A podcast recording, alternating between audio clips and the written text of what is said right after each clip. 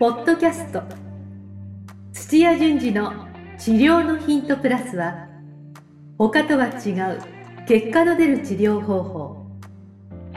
絶対的なパフォーマンスアップが叶う運動療法。治療家が持っておくべき能力とその磨き方などについて土屋順次がリスナーの皆様からのご質問に直接お答えする番組です。本物の治療に挑戦する日本オランダ都市療法協会がお届けします。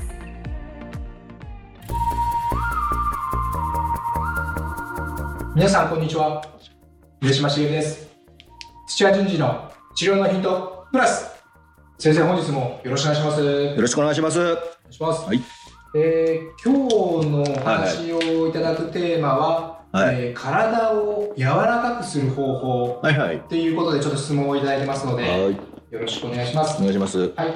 で、ちょっと本題に入る前に、皆さん、あの、ぜひいつものなんですけど、えーチャンネル登録とですね、あと、LINE の登録、ぜひお願いしますお願い。します。なんか先生、あの、僕、その LINE 登録して、ちょっと、あの、情報、あの、回ってきたんですけど、はいはい。なんか、ライブをやり始めたとか、あ、そうです、そうです。なんか、ライブも素人ながらちょっとやりだしたんですけども、あのーまあ、あるソフトを使って、うん。えっ、と、YouTube、うん、Facebook、うん、で、ツイキャスっていうのは、まあ、Twitter を同時配信みたいなのができるようなのを使って、すごいやでももう行き当たりばったりでとりあえずやってみようっていう体当たりでやったらこれが意外とあの反応があるというかいいですね。なんか最初のスタートから2 3 0人はあの最低いて、はい、いい感じでやってそれだけやっぱますけどね。内容は濃い、よく、あの、どうなんでしょうね多分。うん。はい、で結構1時間だったんですけどあそれをこう喋りますね。1時間半伸ばしてお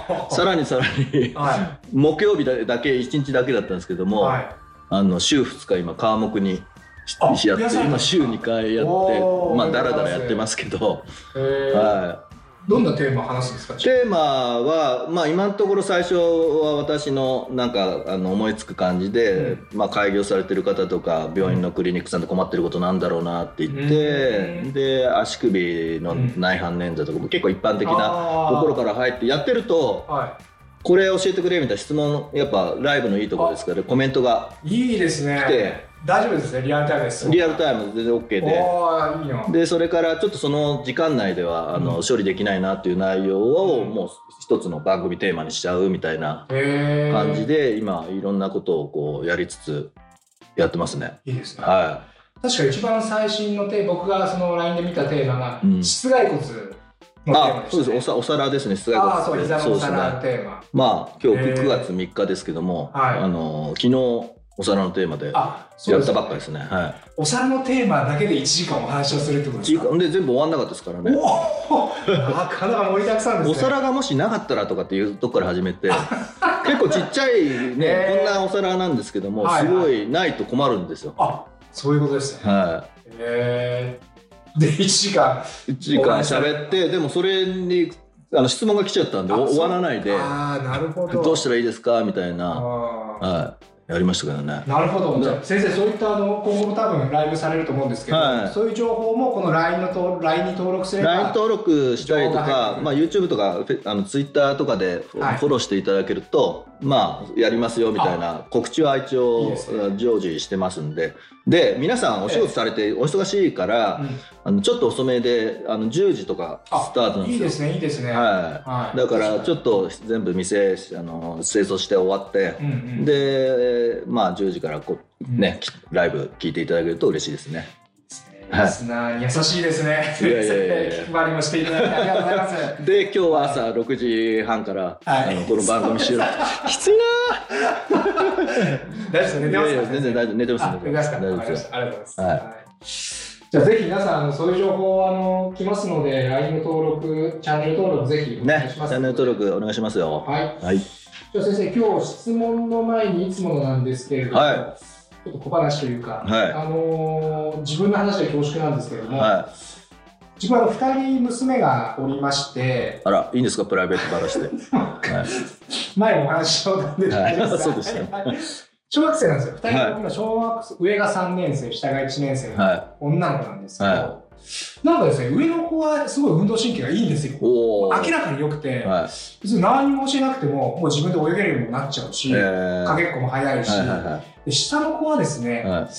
なんかあんまり良くないんですよね。えー。でなこの差は何なんだろうと僕、まあ、いつも思ってる。結局は分からないんですけども、はいはい。でもしかしたらなんですけど上の子結構体が柔らかいんですよ。えで下の子そうでもなくって、ーはい。なんかそういうのも関係するのかなみたいな。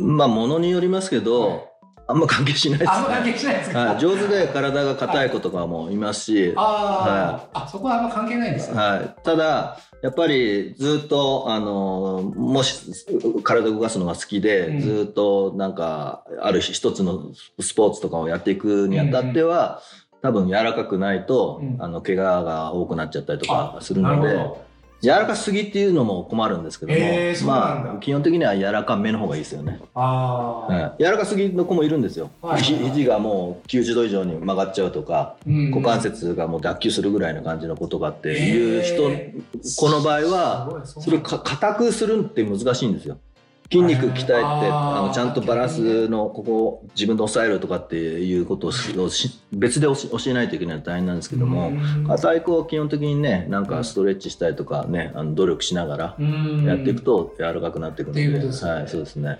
あじゃあまあやっぱり硬いよりは柔らかい方がまあいろいろ望ましいですね。はい。あ、ありがとうございます。で今日の質問なんですけど、まさにですね、はい。その体を柔らかくする方法ということで、は今日はあの東京都のですね、いうん。サッカーチームのトレーナーさんから今日質問をいただいたんですよ。はいはいはい。まあ、いつも柔道整復さんとかあの PT さんが多いんですうんけど、はい、ありがとうございます。あありがとうございます。じゃあ早速質問、はい。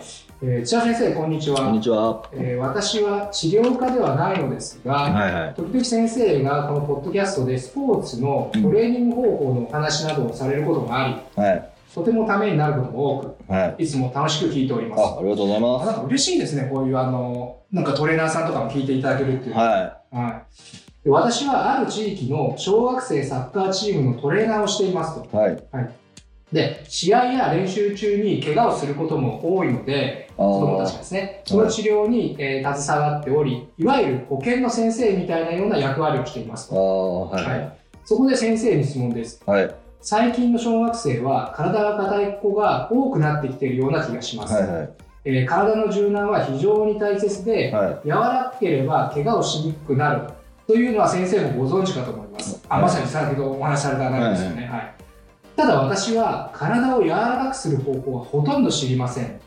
先生、子供たちの体を柔らかくする方法が何かありましたら、ぜひご教授いただきたく思いますというような、はい。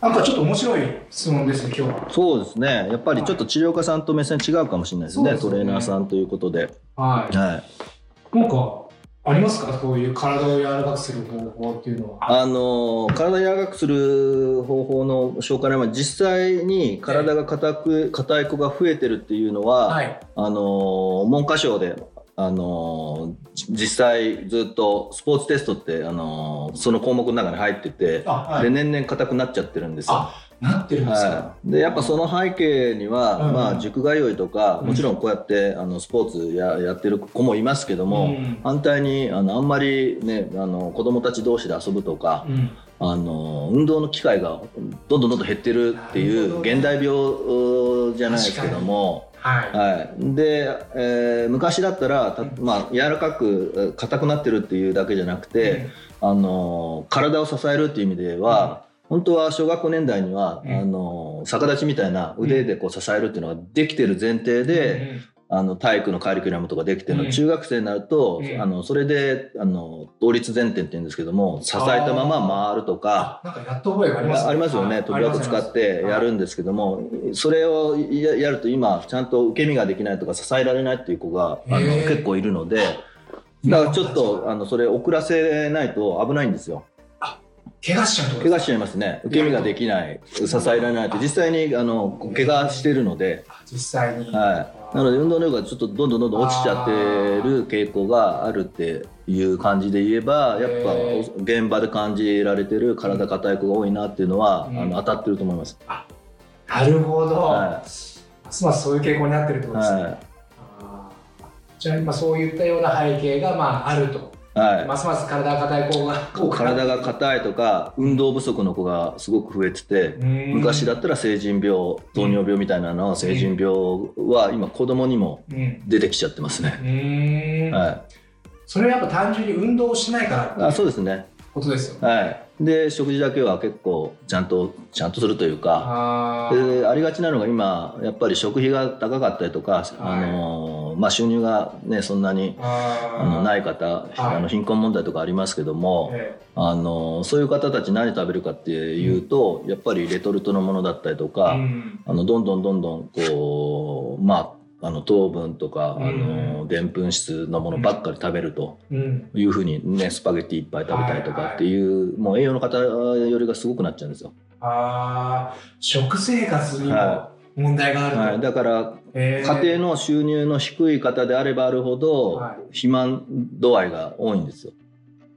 なるほど、はそれで体の体にもやっぱ影い、響が影響しますね。あ。そりゃそうですよね、はい、運動不足で食食生活がそんな、あのー偏っててでやたらでんぷん糖分ばっか取っちゃうみたいな油油とかねじゃあ運動不足とあとは食生食活生活はもうこの2つが大きな原因ではなかろうかという、い、はいはっていうか原因なんですよい、ね。そうですね。あまあそれでも全体の一般的なあの中でそういう人が増えてきてるよっていう、ええ。まあ、統計上の話なのであはい。でも運動好きで、うん。まあ、あの今日質問してくださったトレーナーのところには、多難しい分あのどんどんどんサッカーややりながらっていうところで、うん。体が硬いとご質問だったので、うん。まあ、多分肥満とかじゃないとは思うんですけども。ね、はい、ただやっぱり圧倒的に、まあ、サッカーのその、えースクールで、えー動く以外は、うん。まあ、運動してない子がほとんどだと思うんですよ。昔みたいに鬼ごっこやってで上級生下級生ごちゃ混ぜで、ええ。なんかあのまああのボール蹴ったりっていうの以外も、うん。木登りしたり、あのなんか鬼ごっこしたり、ん。砂場で遊んだりとかっていうのはもう今ほとんどないと思うんですよね。なるほど。はい、でもサッカーにやってても全体的なその運動量はやっぱり減ってると、はいで反対にだからサッカーの動きはやるけどもそれ以外の動きしないと思うんですよね。ああー偏りがあるってことですね、そういっただから木登りみたいにああの足がこう上げてはい。届く届かないっていうところを股関節も無理やりこうやって上げるとか、うん。うん、そういう多分ことはしないと思うんですよ。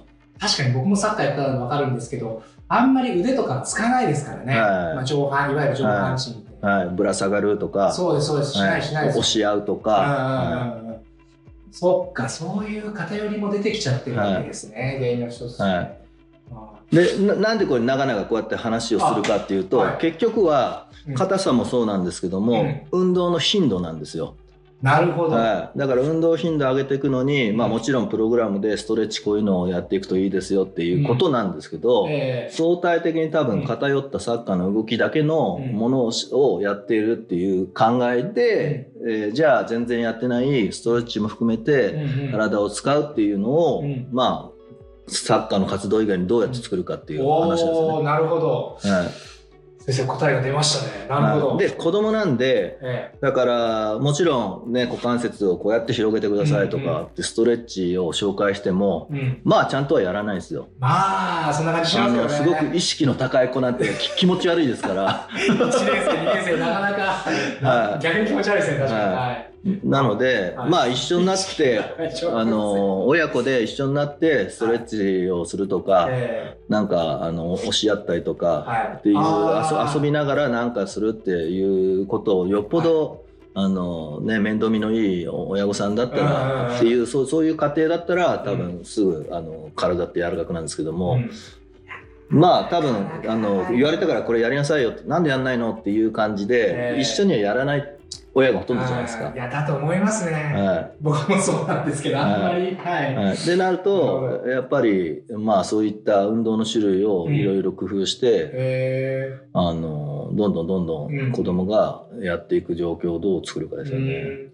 じゃあ今先生ポイントがいくつか出ましたけれども、はい。その中の一つとして、えーまずそのサッカーの練習の、はい。例えば前後にそういったあの今まで使ってないような運動を取り入れてみるとか。はい、取り入れるとか、はい。えっと多分子供って競争がしたいっていうふうになって競るので、争がしたい。だだからスポーツテストも毎月やってたら多分みんな今月どうかなとか、ここれだけはちょっと負けたくないなとかっていう競争になるんですよ。ええ。の中に柔軟性の項目いっぱい入れちゃえばいいと思うんですよね。なるほど。はい、だから足があの伸ばしたままで立位体前屈とかってある,、はい。あるじゃないですか、ええ。あれで何センチとか毎月毎月かかってあげるとか、ああ、なるほどね。はあ今ポイントその2が出ましたね。はい、ダイエットの記録法じゃないですけどもちゃんと記録して柔らかくなったなってないっていうのを評価をもう頻度多くやってあげるんですええあ、頻度。よ。は確かに。一回きりじゃなくて、はいまあ、定期的にやることによってい、はまあ、生徒も、小学生の皆さんも、あ、じゃあ次は頑張ろう。はい、でその中で、えー、と立位体前屈で手がベタってつく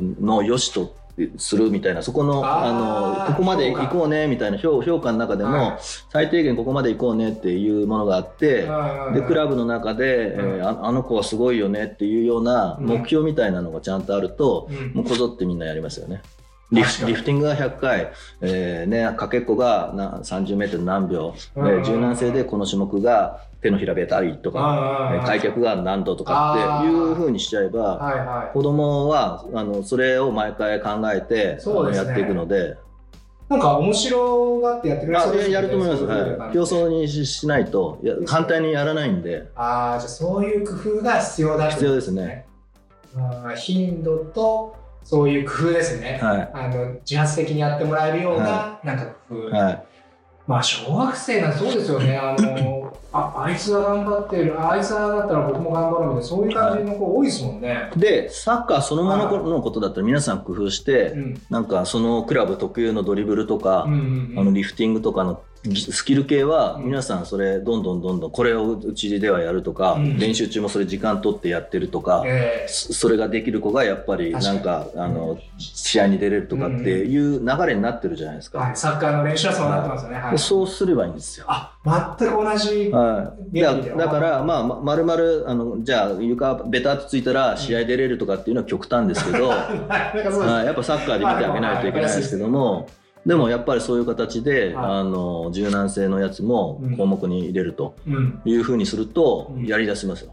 へえなるほど。でそれ子供だけじゃなくて大人も実は私が面倒見てる岐阜で股関節があ硬硬いっていうのはあの反対に言うとグラウンドがすごい硬いんで、へええー昨年までは股関節の怪我が多かったんですね。あはい。はい、であのまあ股関節の怪我も多いし股関節が硬いっていうことで、あのストレッチのあるあのヨガのあの項目を入れたんですけどもへでそれを、はえーできない子は取り出して、い。はでこれがあのできないんだったら、うんあのトレーニング入れないよっていうとこも作って、これはもうチームで今年やることなんだっていうすごい。そこまで決めて。あそうですいいですね。ししてあ徹底してやってうんでもちろんあの練習中疲れるとそれのメニューが入ってっていうようなうん。とにかく1日1回以上はそれが入るっていう状態。あ必ずそれをやる体硬い人辛いんですけども、へええ。でそれをずっとやって、うん。もう今この放送時点で半年以上経ってますけどもそれが普通になりましたよね。あそうですか。はい、だからそれをあの作り出しちゃえば機械をどれだけ頻度作るっていうのではい。あのちゃんと評価してあげたりとか、ああのふ普段のサッカーのトレーニングの中はいにそういうふうに当たり前に入ってるっていうふうにど。あのしちゃえば全然問題ないですね。じゃあもう今選手たちが自発的に自発的に硬い、まあ、自分の体のチェックのなんかバロメーターの一つにもしてるぐらいいいじゃないですか。はいで実際なんか調子いいっていうのも分かってるので選手はあの喜んでやってますよね。皆さん今先生から具体的な事例が出ましたんでまさにそういうことですよね、はい。そういうふうになんか作ってあげてそうですね。じゃないですけど作ってあげて、はい。もうまずはやってもらうと、はい、前後開脚でここまで開きましょうとかなんはい。かもう作ればいいんですよ。なるほど、はまあ初めはそうですよね、い。そういうのを作ってあげないとなかなかできないですもんね、はい。なるほど。あと先生ちょっと冒頭でもお伝えしたんですけど、はい。あの聞いたんですけどもやっぱり柔らかいと怪我がしにくくなるんですか？い、しにくくなる傾向がありますあね。傾向があるはい、必ずしも柔らかいイコール怪我しないじゃっていうことは言えないんですけども、うんうんただやっぱお大きく見るとうん。しにくくなりますね。あー。特にひ疲労系は特にそうですね。